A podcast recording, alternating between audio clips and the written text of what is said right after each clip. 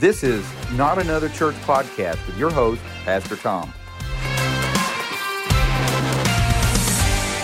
All right, let's go ahead and get started. Uh, so today we have, over the course of the last what eight weeks, we've walked from the birth time and the the craziness of that, the feelings of overwhelmed.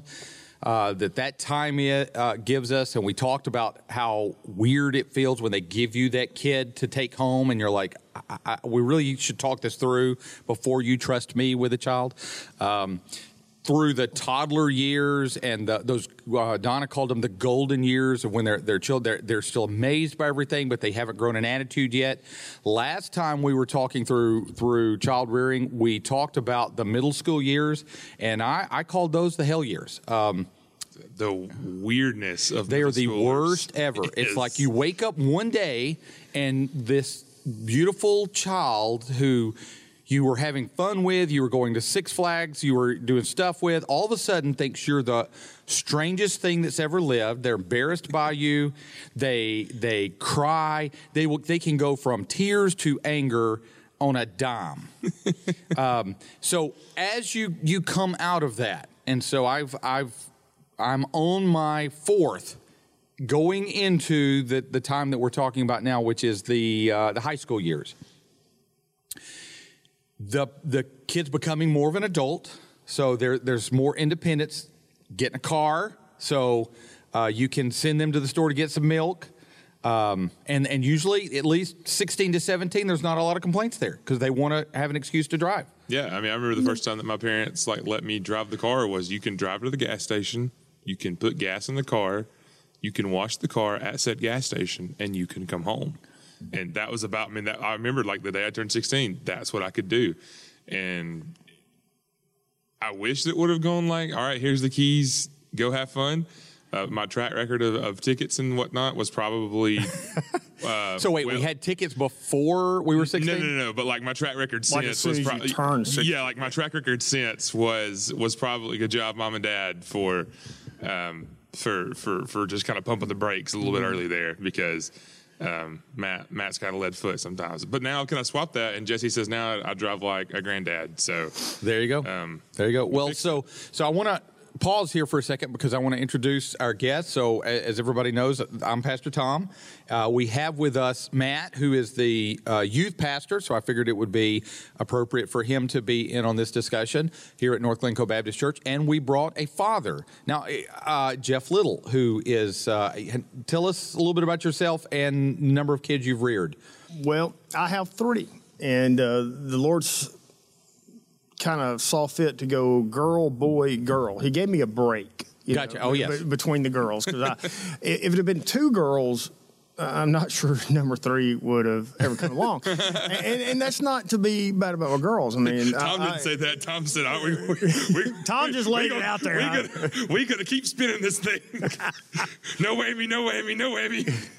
And I got I got whammied four times. No, I mean, girls are precious and, and, and they're wonderful, but you talk about those middle school years of where, you know, here was my sweet little girl and we had Six Flags, or I think is what you said. And, and then they wake up one morning and they don't like you, you know, and they don't like anybody.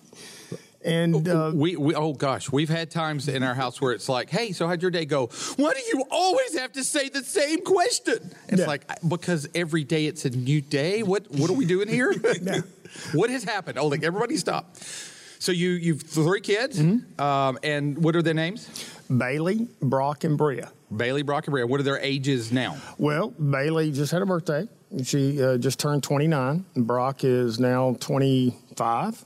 And Bria is dead square on 20. There you go. So you're out of the teenage years. I cannot tell you how excited I am.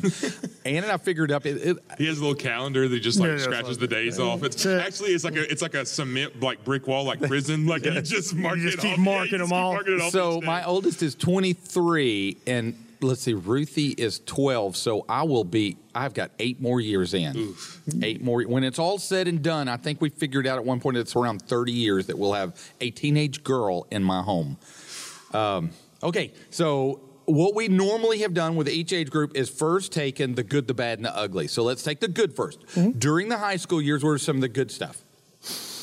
Mm. I mean, there, there's a ton of good stuff. I mean, because as you said, you, you're seeing them grow from a child to a teenager, which is not far from adulthood. Mm-hmm. And, and, and, you know, that's one thing I, I would tell parents is, is teenagers, a lot of times they're in adult bodies, but they still have a childlike mind. And, and that's tough because they they want to do the things that older people do, teenage, you know, like old in the twenties and things like that. But they're they're not allowed to. They're, Right. and, and a lot of times they're not emotionally ready to. Absolutely. Yeah, And- yeah. I, I read recently that a male, I think it's the medulla oblongata, is not complete completed growing until 25. Yeah. Yeah. And so y- your brain is still growing up until 25. Well, m- my mother-in-law, Marcy, who uh, I love to death, but she and, and she gives some really great parenting advice. If I'd have just listened to her, but like most things, I don't listen. Is you know, she would tell us we'd be complaining about something, and she'd just shake her head and say, "Well, their brains aren't developed yet. It doesn't happen until they get in their twenties." And I'm like, "No, they're supposed to know now." Yeah. All right, right, we're getting into the bad, so we're still still in the good. All right. But, okay. So the good, you you do get to see them, and there is a ton of good. There is a ton of good. You do get to see them grow, and and you get to see them excel in things. Uh, you know, all three of my kids were were very active in athletics. Um, Bailey, especially when she was growing up, did the gymnastics thing, and, and she and Alexa, her best friend, they they went to state meets, and Lord, we traveled from you know, all over the place doing gymnastics, and, it, and it's it's fun. It's fun to watch them. Uh, it's fun to see experience in that. Um, It- it is, I will say, as a teenager, all of a sudden, the sports you have to go to get fun. Yeah. Because when they're kids and they're all mobbing around the soccer ball, th- there have been many times when I've sat there and prayed for, can we please lose so we can get out of this tournament well, and go you know, home? if you think about it, back in, in like little league or t-ball and stuff, you go, why are we playing nine innings? Why don't we just play two and go ahead and Everybody, everybody, go, everybody gets to hit twice, and let's go to the yeah, house. and let's get take to the house. and let's get our free drink, It's- you know, our free coke from Rick's Chick Shack and move on. the, You know? the thing about youth athletics is nothing is free. No, No. no, no. As, and as for someone like I don't have any kids, and uh, and I'm not even Uh, married. let's just be straight. You are still a youth. Yeah, I'm, sti- I'm still a youth. And so that's kind of what, like, when looking at this was, A, I, I do minister to students uh, each and every day, but that also coming from, like, um, the mindset of, yeah, I was there five, six years ago. Yeah. And it's still, and yes, the culture is different. Yes, how they act is, is different. I mean, it's culture is, culture is, is constantly changing. But just four, five, six years ago of being in the dealing with the parents and stuff like that, I, think in, this is kind of like a, a middle ground between the good and the bad. At least for me, part of what I felt like was one of the good things about being a teenager is yes, the the little bit of independence that you get, where you get a little like my parents gave me the keys, and I felt like I had the keys. I mean, they gave me the keys to the truck, and I felt like I had the keys to the world, and and that's kind of like that's kind of cool because you, I mean, yeah, you feel good you feel grown up, you feel independent, and that's good to have because you get to learn with those things. But also like the times where I would fail and not not immediately would understand, but seeing like maybe down the road of at 18 something that I did stupid at 16 is like okay, I can kind of see that that was dumb. That was really dumb. And I and I, I could so I could definitely see like from my parents being able to see okay, hey, he's he's learning. Not he's he's he's failing and he's being stupid as I mean as teenagers Sure, are. sure. You're being stupid, but at the same time, as they grow, as they develop, they're learning. And it was also really funny to me that as growing as a teenager, I would look at like my younger sister or even my older brothers, like, yeah, that was dumb. You were stupid. And so it's Right. like, it was, it was like, oh, well, now I, well, now I, now I know what stupid is. Mainly because I'm also stupid. Well, and I think one of the toughest things is like Tom said, when they first give you that first child, you know, there's not a parent alive that knows what they're doing. Yeah. Okay. And any parent that says, I've got this Right. on their number one, you are lying to yourself because you don't have this. Okay. Right. And, and it's really kind of hard for that first one because you're learning how to parent and they're kind of your guinea pig. Right. Because I, I could tell you, Brock and, ba- and Bria both have kind of their whole life set back and said, well, I can't tell you what to do, but I can tell you what not to do. Right. know? And, and, that, and that's tough on the oldest, on the oldest child when you have multiple children in, in the family. You know, Yes. but, but our tendency as a parent is when they're small, they fall off the tricycle, they skin their knee, you know, you kind of dust it off and make them stop crying and you put them back on the tricycle.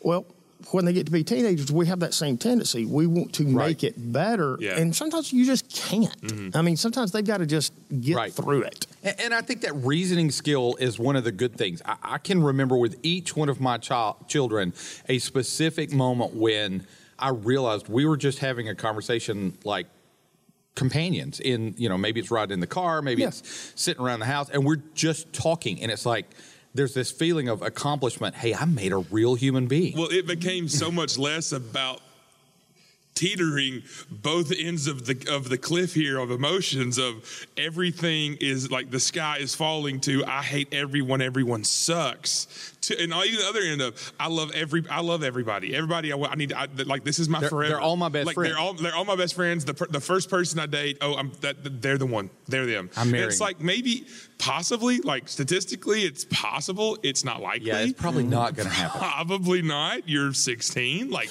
But- probably not. But uh, figure that out where we go from all the different ends of the compass on the emotion scale to, yeah, let's just, we're just talking. Yeah, but Matt, to, to that point, see, we're we're adults. Yeah. or eh, or we're supposed to be. I'm not. I'm not sure. Sometimes we still act like, but we can look at it. I know as a parent, when my three were coming up, mm-hmm.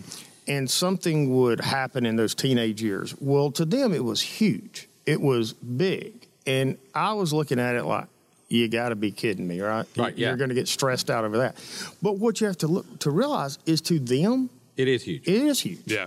And and I think one of the problems I had was having any type sympathy towards something that I felt was just like, well, that's stupid. But is isn't that kind of the the father's role to some degree? The mother is the comforter, the nurturer. The dad's supposed to be put some mud on it move on. Yeah. Uh, okay, suck it up, Buttercup. It's time to go. We got to go. Yeah, but you got to understand, I married to Leslie. He used to tell the kids, hey, quit crying. It'll feel better when it quits hurting. There you Okay? go. Bam. So, so part of the good is they've, they're developing reasoning skills. They're becoming their own person. Yeah. You can start to see personality, and you you've already seen that to some degree. But now that that that shell of personality and who they are is starting to get flavor. Well, and from a faith standpoint, I think one of the, an awesome thing that I see develop, even like in doing ministry from, which is they're not my they're not my kids, but they are kids that I love and that I minister Sure. to, and so to see them develop spiritually from a middle schooler who again is just teetering the edge of all reality here to in high school it's like it, now I can ha- now in, in also in a ministry that's done well and you have good leaders you now can have high schoolers who are who know what they know spiritually. And what I mean by that is like they know what they believe why they believe it and they live that out. And then start to develop that and and them flesh out and live what it means to be a believer in their schools in their homes in their life. And so then mixed with that logic and reasoning you can see them spiritually develop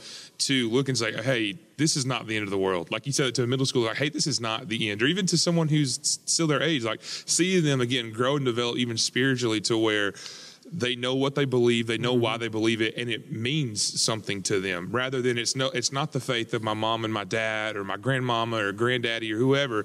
It's now my faith because i know who jesus is. And that's a that's a big shift. Like I think it's a massive point in students' Right. lives of when it goes from everybody else's faith that I'm just lumped into to okay, this is the faith that this is the rock that I'm going to stand on because this is who Jesus is to me. And as a minister, being able to help form what that belief Yeah. is, not that it's anything that I do, but kind of help them Sure. sort through what that's going to look like for them and how that af- af- affects and applies to them in their own personal walk. That's something that's really cool from a, a youth minister standpoint is to see that develop and transform a, a student's life. And I think a, a lot of believers that I've talked to talked have talked to me about a crisis of faith that they had at 13, 14 Yeah. when they consciously said, "Okay, am I just buying this, believing this because that's what mom and dad Yeah. said?" Yeah. And they make a conscious cycle through. They go, "Okay, no, this is my thing. This is what I'm going to believe." Yeah. Okay, so that's the good. Some of the bad, I mean, immediately what comes to mind is everything with a teenager seems to be in extremes. So we we if kids, uh, William in athletics would take. Uh, I remember he w- went on a cut, and so he's like, "Well, I'm not going to drink anything for like two days," and I'm like, "Son, that's called death. You can't." and you know, he's got posters up in his wall. Give it all you've got. And he's. I'm like, yeah, but not drinking anything for two days is not. And you you you deal with the kids who just are stupid. They go out and they just get absolutely throw up drunk because it's the first couple of times they've experienced alcohol and they just take it to way over here to Yeah. extremes. Or and everything seems to be all or nothing. Everything seems to be black or white. There's no concept of nuance. Either you know i see the guys uh, while i was voting there was some teenage kid that was driving up and down the road with the trump uh, uh, make america great flag the american flag and he had this country song but blaring as he drove up and down couldn't come in the, vol- the polling place but But he was going to take you to that outer edge. He was going to take it to the outer edge. there. And at the same time, you know, I, I've heard some of our teenagers here in the church saying things like, "How could you, how could you vote for Trump? Because he's, he, it's like a rapist and he's a blah blah blah." And they, they all everything that they've seen on, and, and everything's black and white. There is no nuanced concept. So that's one of the bad things. And it's hard to help a kid through that because everything seems to need a category. Yeah. So that's one of the ugly. What's some of the other ugly, Well, the bad and know, ugly? On that, and I think it's you know you always hear, well, it's different this time, or it's it's harder in this generation. I will say, I think social media makes things even more extreme for teenagers now. Sure.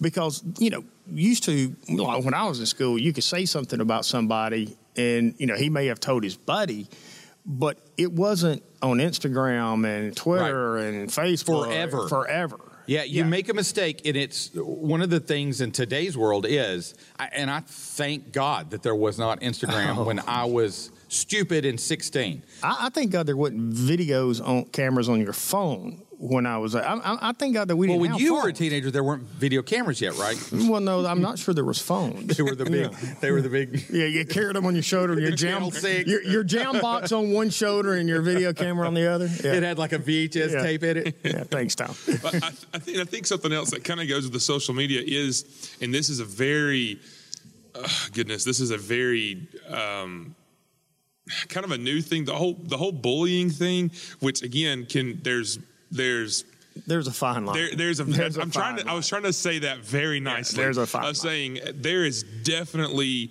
inappropriate cross the line bullying that happened in school, and social media plays a huge, huge uh, part in that. Well, it eggs it on. Yeah, for sure. And it's and it's right there in your face in ways that it wasn't in you know 10, 15, 20 years ago. But then there's also still the hey, I you know, I pick on this guy cuz oh, you're little, but then you know, he calls me big boy or whatever like, okay, I'm not bullying you and he's not bullying me like we're just we're just guys. joshing, yeah. We're just messing around, like, and and so like, and especially when he picks on me, I mess with him. It, it's it's that that's just com- almost to me. That's always just like being camaraderie, you know, whatever. Like that's just how me and my that's how sometimes we communicate. And to each person's different. And if you're a person that can't handle that kind of stuff, then that's okay. Set those ground rules. You don't do it, and if people do it to you, that's that's your prerogative. That's on you um, that that's that's your guidelines and whatever. But I do think that that's an aspect of the bullying and cyberbullying thing that with teenagers and even in a little bit middle school, but it just seems so heightened in those few years that again, it's just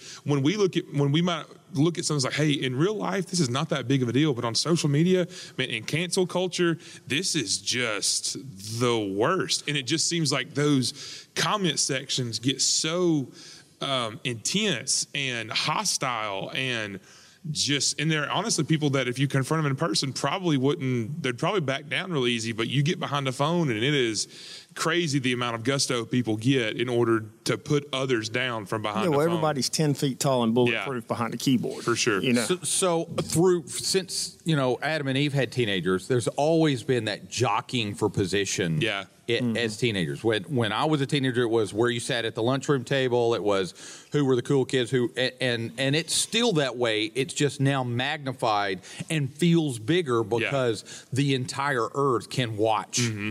Uh, and if it, if a person makes a big enough scene, then maybe a couple of million people will look. Yeah. And and it's not uncommon at all for my kids to say, "Hey, look at what this kid did," you know. And I'm watching some kid in a lunchroom in Des Moines, Iowa. That was unheard of 20 years ago. Yeah, I mean, you- I can watch. I can watch a lunchroom fist fight from anywhere. I mean, Yeah. like that happened anywhere that day. Like you could see those kind of things go down, and not condoning those things, obviously, but to how again in the culture that we have, where everything is streamed in your face immediately, it's it's changed things. It has.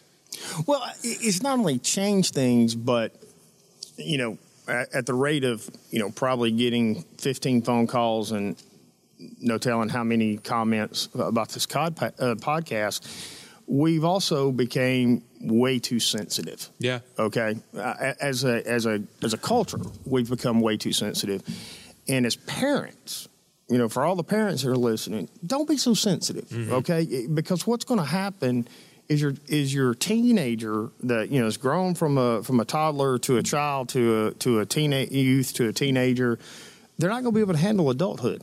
Right. All right. They're, they're just not going to be able to handle it. If you it. protect them Yeah. from every punch, then when they are providing for their family as a man, or being the mom of kids, or Right. mom being the mom of kids and working and all of those things, if you pro- if you protect them from every punch, then them as adults, how are we going to be able to roll with the punches? They're how not. are we going to be? And we can't. They're we not. can't.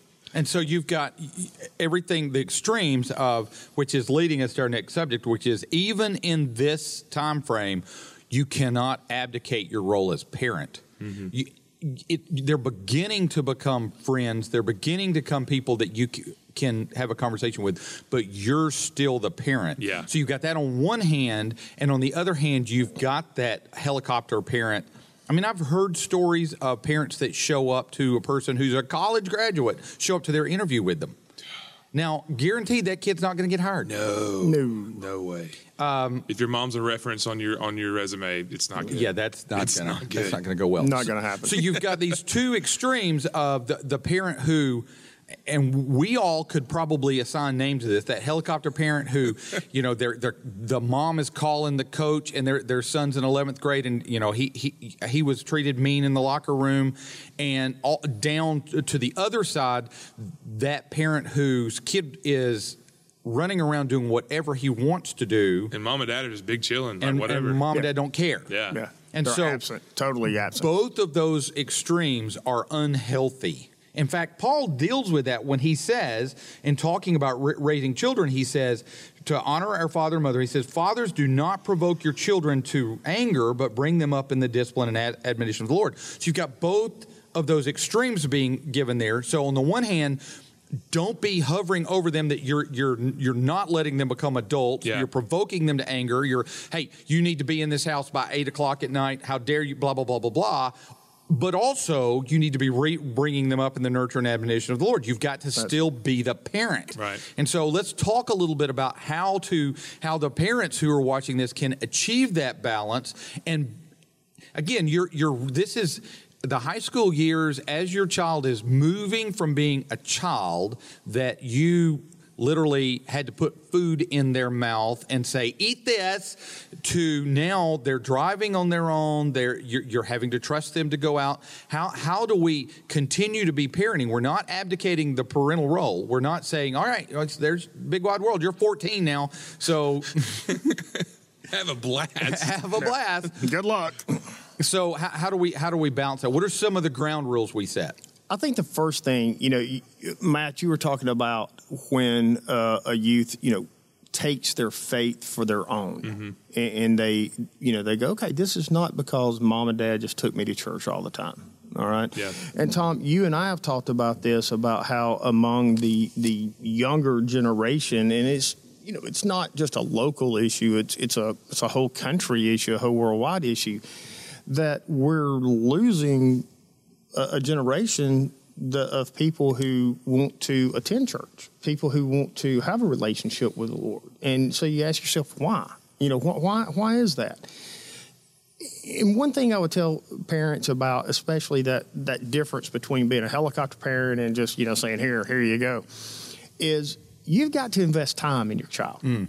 Okay, there is nothing, and underline that, put in red neon flashing lights. There is no substitute for time, none.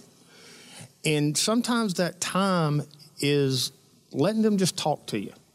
A- And, you know, you no, you're, you're not really in the mood to sit there and listen to them talk to you. you you've had a tough day yourself. You know, you Right. really just want to sit down and chill. But them knowing that you are there, I, I think is is huge. And knowing that they can count on you, not to bail them out of trouble, not to you know make excuses for them, but know that you're you're there for them if if things get hard. The other thing is they're going to watch you. they're going to watch everything you do. Now, it has amazed me. Um, you know, right now we get to see Carter, uh, our oldest grandchild, uh, quite a bit, and it amazes me how he will mimic things that I do. He's two years old, mm-hmm. Right. and he'll mimic things that James, his dad, does. Now, don't think that's any different when they get to be high schoolers. Yeah. Right. If they see you react to something some way, they're going to think it's fine for them to react that way. So you've got to be an example for them. And I, and I think I think part of that is kind of again a balance of being a helicopter parent and just letting them go do whatever they want to is that whole being real with them. And what I mean by that is, okay, so the parents are supposed to see the kid at their worst. Like that's how it works. My mom and dad are supposed to know Yeah. how bad I am, all what- all what I'm, my sin tendencies are, all the, the the bad things that I do, all the trouble that I've got in. That, that's how it's supposed to work. But when that's flipped, and when a high schooler or a, or a, a 15, 16, 17 year old, 18 year old see the mom and dad screw up, I think part of that is is using that as, hey, yes, I'm the parent. Yes, that is the role that I hold that is going to be respected in this house. But man, I, but th- But this is remember, what but I've remember. Matt, respect is not demanded. Respect is earned. And I think part of that is doing this of saying, hey, I, you know what? I messed up. Yeah. I, I think a biggest issue that I see with students is, man, my, my parents just come and talk to me and they, they act like they don't do anything wrong, that I'm always the one doing stuff wrong. And the other day, I think just, uh, just again, now, is that the parent that they they're, they're telling the teacher they no, that's like that's like do that's like wrong? the, that's, that's like the student communicating and like they ha- again you have this persona. Well, you know, mom and dad are untouchable kind of thing. Yeah. Like that's just like that's just ingrained in you. And to see where mom and dad mess up and then they own that and, and repent of that and and do that and walk through that biblically for your kids to see you do that, I think says a lot about seeing their faith, seeing your parents' faith lived out in their life, and seeing what it looks like to mess up in the world because you're going to like that's inevitable. And to see anybody's parents do that where your kids are also going to see the worst in you because you're around them all the time. And Right. so for you to like to embrace that and say hey you know what son daughter this this is what i did and i i, I messed this up I I completely own it, Oh. and this is how we can, and this is this is how we're gonna we're gonna make sure it doesn't happen again.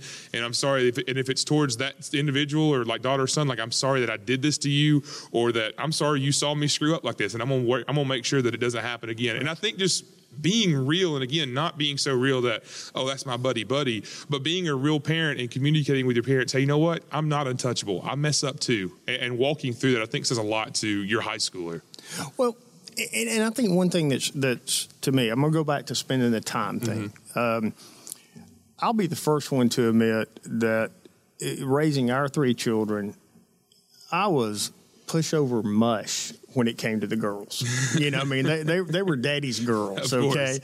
Uh, but Leslie was This is tough. how it's supposed to be. But Leslie was tough is. as nails on them. Then I, I stink at it. Yeah, I mean, because there was times I would look at Leslie and I'd be like, "Really? I mean, you know, kind of uh, ease up a little bit, you know." And she was just like hammer down, you know. and, and then I was the one that was tough on Brock. I've Yeah. always said, you know, with with Leslie, Brock could have robbed a bank, shot three people, and then she'd have said, "Well, he was going to pay the money back," and those people walked in front of those bullets. He didn't, you know. and and you know, I'm the one that was hammering. You know down. Leslie's going to see this. Right? Well, that's fine, but she knows it's the truth. Um, but but honestly, the time, and, I, and I'm going to speak a little bit to fathers with sons, and I'm going to speak really to to, to dads that have sons. Now, I am not uh, diminishing the role that a, that a dad has in a daughter's life. That is hugely important. But if you have a son, you need to be spending time with them yeah because one of the things that I personally see is that we're really doing a horrible job of being dads. Dads are almost like a lot of times absent. Yeah, and I know we have a lot of work related time away from home and mm-hmm. and everything else. But that time that you get to spend with your son from the time they're I'm going to say about 12 till they graduate high school is some of the most cherished moments you can ever have in your life. And that's Okay, where Alexis, I need you to run Cats in the Cradle. Yeah, yeah. In the background here. No dog. But but that's where your son gets to know you. Oh, absolutely. Okay, that's where they get to know you.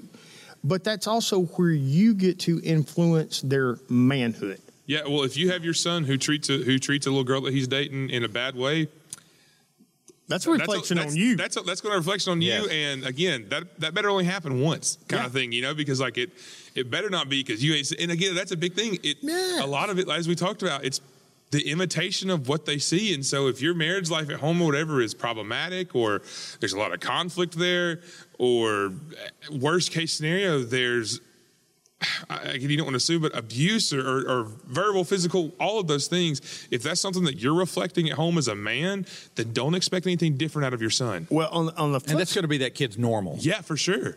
and on the flip side of that, you know, dads are always say, you know, I want my my my baby girl to marry somebody that'll treat her like a princess. Okay, really? How you treating her mom? Exactly. You know, how you treating Yeah. her? Because your baby girl's probably not seeing that being treated as a Right. princess if you know you got to live it out. But going back to the son for a minute, uh, blessed, uh, not the word. Brock and I got to do some of the most, you know, really cool things uh, when he and got to go on some really cool trips of sporting events and, and stuff like that. But Alabama football games were our deal. That was my and Brock's deal. And that two hour drive to Tuscaloosa, you know, going to the game and then the drive back, I, I can't tell you the bonding that, that happens. Here. And it doesn't have to be football games, it could be hunting, it can be fishing, it can be music, you know, whatever it is. But find that common interest that you have and spend time with them because you're going to get to know them, they're going to get to know you, but you have to keep that gap between I'm the dad and you're the son. Absolutely. And so there there has to be a balance there. But, it, uh, you know, we said when we were talking about the, the children time, take the time to enjoy that t- that phase of life Yeah. because a lot of times what happens in that child when when your kids are kids is you're so busy making sure they don't die that and and making sure that they're fed and making sure that, that there's money to pay for the house and everything that you miss just enjoying that time. It's a very precious time. The same thing is applicable when they're they're teenagers. I mean, some of my fondest memories of of my kids were. Uh, you know, you alluded to this when we were talking about bullying, but men's love language typically is sarcasm. Yeah. And um, I remember William being 13, 14 years old and us doing something and me smarting off to him and him having this look of shock on his face like, hey, my dad does that just like everybody else in the locker room He's Yeah. a normal person. he's a normal human being and so uh, it, it is important to spend time and find those common grounds and i will say as william is now growing in he's in college and he he uh, is is gone more i'm i'm already missing that with with him Yeah. and with girls, you Absolutely. can you need to do the same thing. It's going to be different for girls, but with uh, you know when they're kids, your daughters, you can do things like the daddy daughter dance.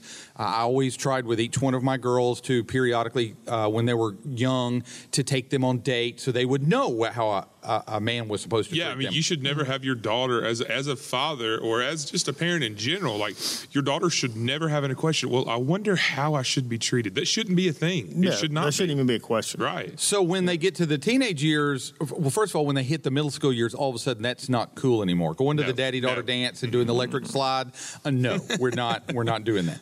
Um, eh, so you've got to find other places. And so one of the things that I've done with my daughters in the, these teenage years is I never wanted them to be the uh, in any area, but I didn't want them to be the, the helpless woman. And so we would take a Saturday and I would teach uh, that daughter how to change the oil in the car.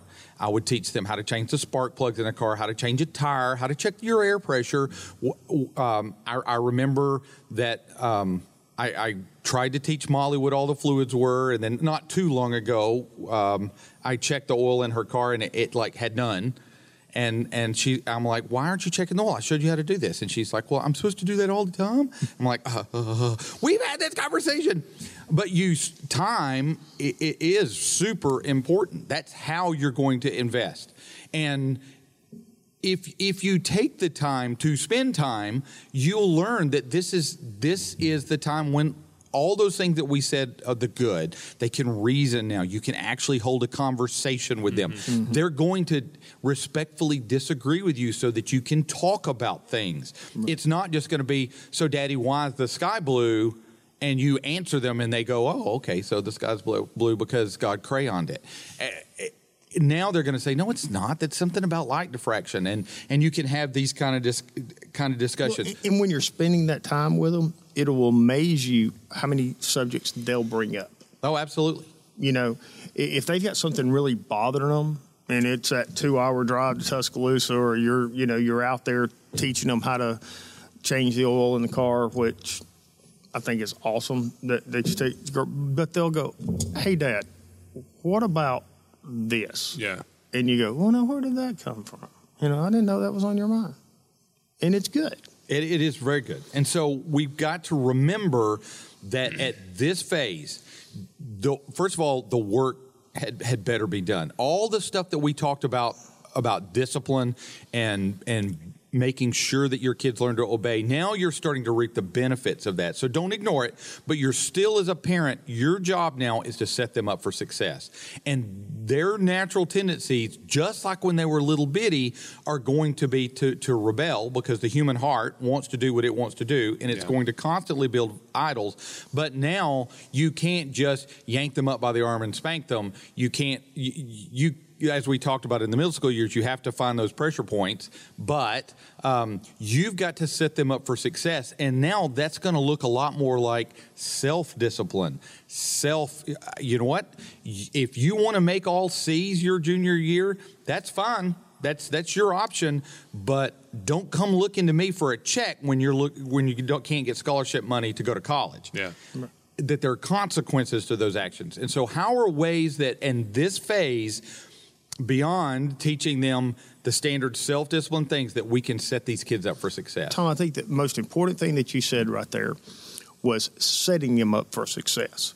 It is not a parent's responsibility to guarantee their child's success.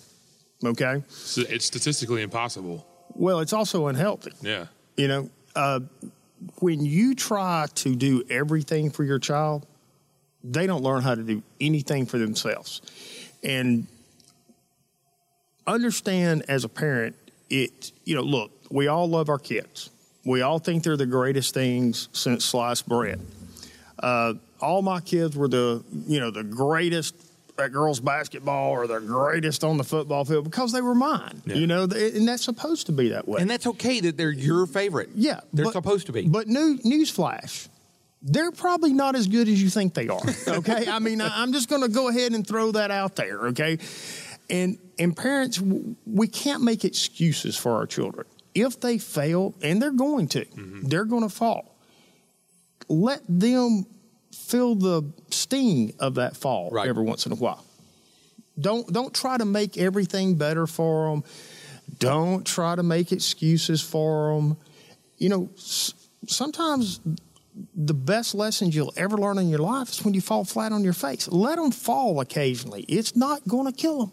Well, and everything about the whole parenting thing, like you, and we've talked about, it it comes in the stages. And so, if we think, if we're looking to the future, and you're thinking about what parenting in the high school is going to set them up for, it's the real world is tough, and it's going to hit you like an absolute train. And so, like we talked about a second ago, if if we block and protect and shade them from every punch that's going to be throw their, thrown their way, then what are you teaching them? Like, it's going to be, yes, failure is going to be tough no matter what. But if you've blocked every punch, and then as soon as you send them to wherever, if you let them go to wherever in terms of college or whatever, um, then it's going to be absolutely world changing when they fail. Like it's Yeah. going to like it's they'll drop out. They'll do.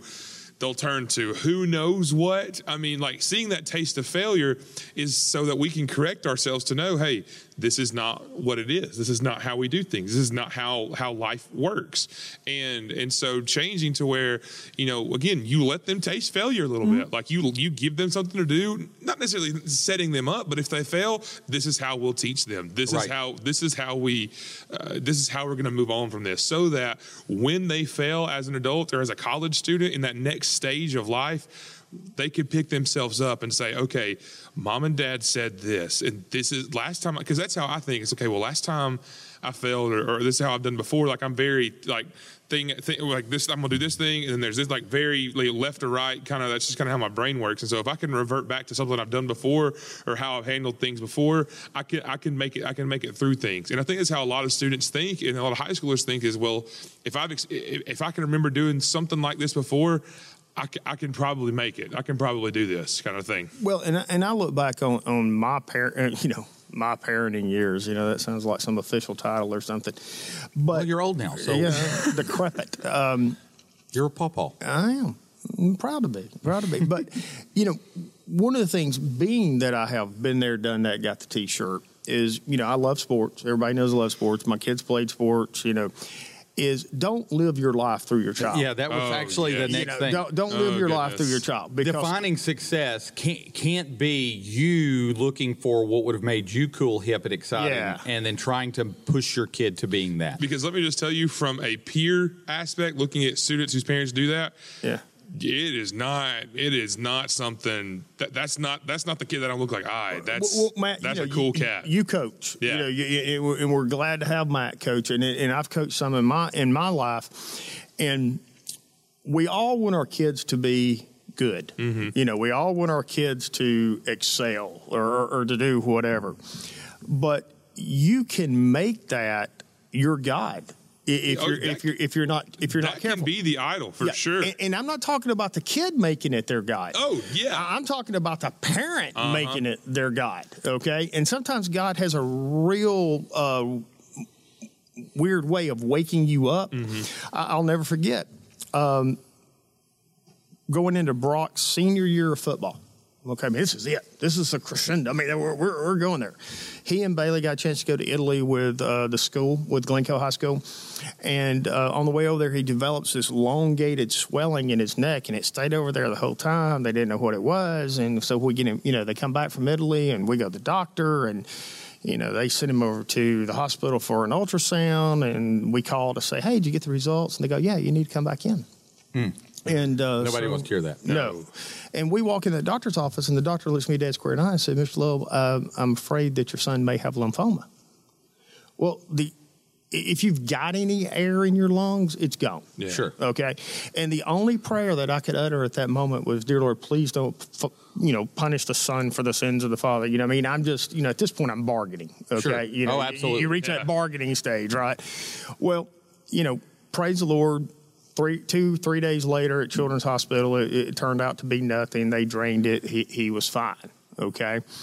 And that was on July the 3rd.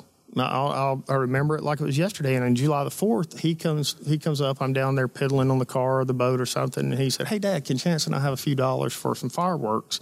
They love to shoot fireworks. And I, I said, Yeah, come on in. I'll give you a few bucks for it. And when he walked in for me to give him the money, I just broke down crying. I I mean, honestly, and he's like, he's looking at me like, "What's, what's wrong with you, Dad? Dad, you know, no. you know, you know." Did you have a Just nervous a- breakdown? Just a few bucks for fireworks. I know we were that broke. Goodness. and, and I remember I looked at him and I said, "Son, I'm sorry. I've pushed you in all the wrong things. I don't care if you ever put on another football helmet. I don't care if you ever dribble another basketball. The rest of our life is gravy, you know."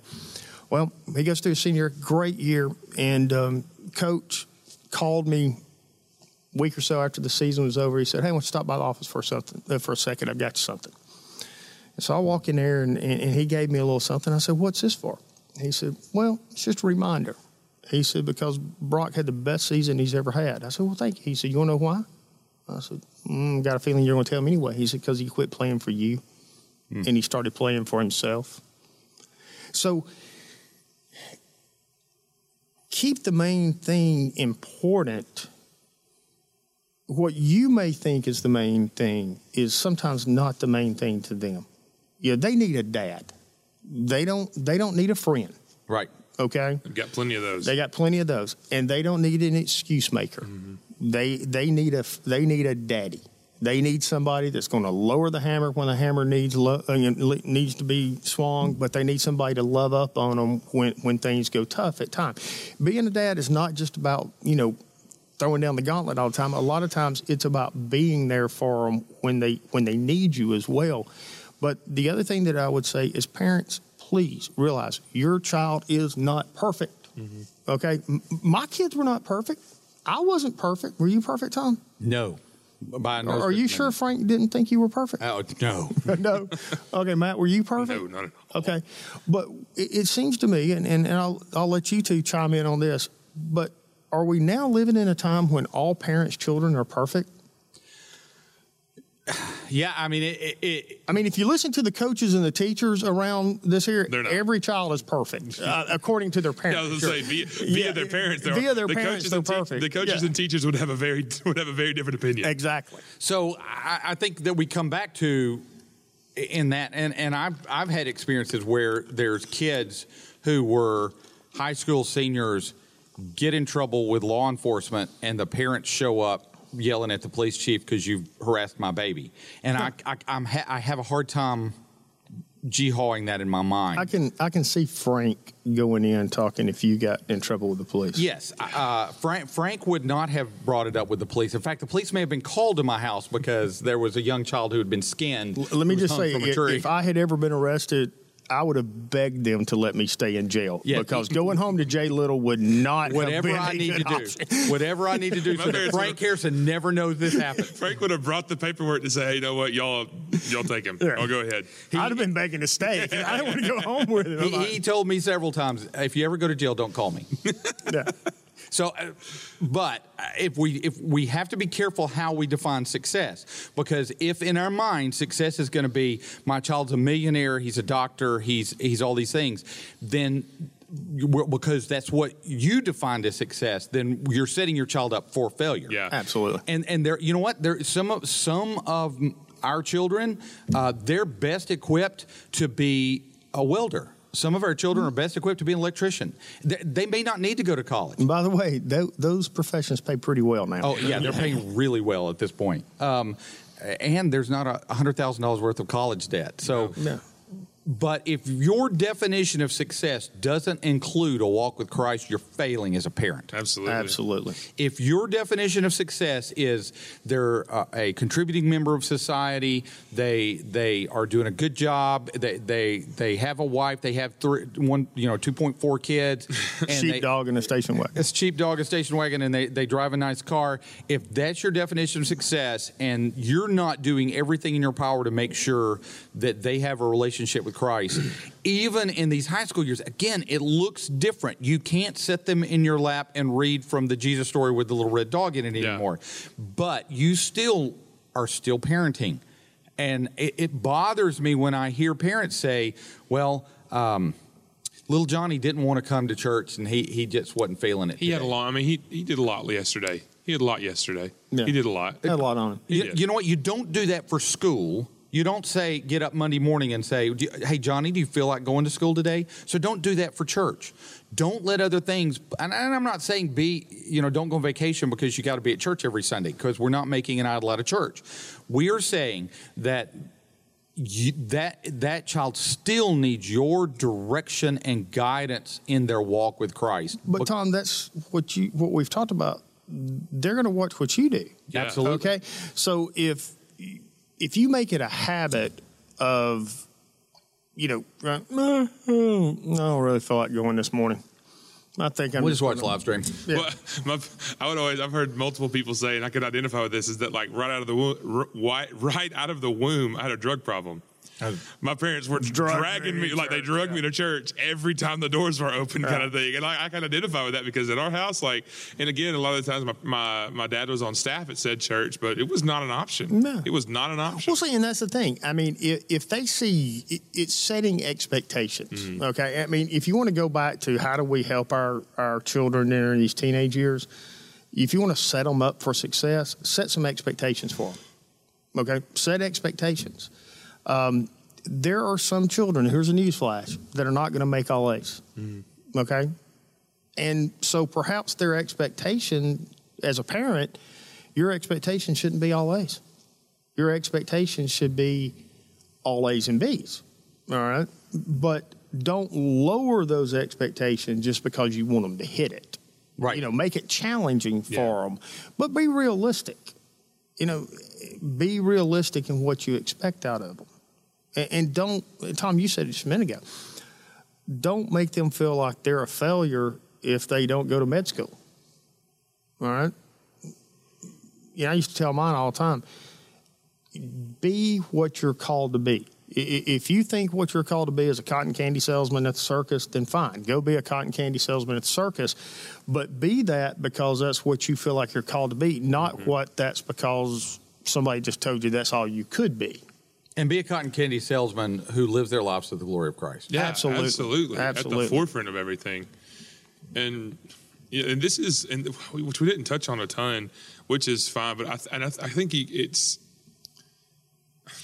li- live. I guess just going back, it all just goes back to as the parent living that out in each and every stage of making sure that like in your in your in like in the relationship between husband and wife as the parents like making sure that that that that being the believer that God's called you to be, like putting the glory of God in, at the forefront of everything you do as a family, whether that's going to church, the interactions at your house, out at athletics event. Like if you again, if you if you act a fool in the stadium, and you you expect your kid to act differently in the classroom, why? Why would you do that if that's how you act? And I think all of it goes back to make sure, making sure that as parents, and even just believers in general, as someone who's not a parent, of making sure that if someone whom I love looks at me and says, "You, you say all this, but how you live doesn't match that up," nothing should be more cutting to us. Well.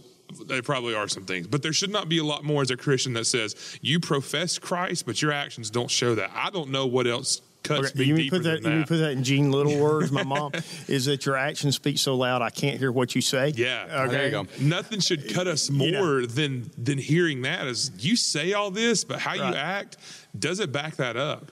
And so, if your if your kid can say that, I really would. We need to check our hearts and check that way, the way that we live, the way that we're showing Christ to everyone, but especially the people who who, who sleep in the house with us at uh, night. So, you know, sometimes teenagers just lose their mind and they're, and they're not real and they're not real. uh, That's not true. Bright. No. but for the most part, l- let me tell you something. They they're pretty smart at times too. Yeah. They can see through stuff. Oh yeah, and, and teenagers' hypocrisy meter is really well tuned. Yeah, because they're They're looking it's for that- it, As I say, it's, well, it's that thing we figure out of. We're starting to figure out logic and reason. So we start with figuring out that logic and reason. Our sinfulness is more conniving and sneaky, and so we're also knowing. Okay, this is how I would lie to get out of this, and so this is probably how they're lying to get out of this. Absolutely. but but to your point, Matt, I mean, don't put this expectation level on your child mm-hmm. that you don't expect to live yourself. Absolutely, yeah. Yeah, don't don't don't claim okay we're going to be excellence if you're not bringing excellence to the mm-hmm. table. Yeah. All right, so I think that we we we've touched on it. I mean, in an hour long podcast, you can't you can't go deep in, into No. the into the ocean of raising a teenager. But I hope this has helped, and um, I hope this uh, equips you a little bit better in rearing teenagers. And uh, again, if you have any questions or concerns, feel free to to contact the church and go serve your king. This has been Not Another Church podcast with your host, Pastor Tom. Thanks for listening and go serve your king.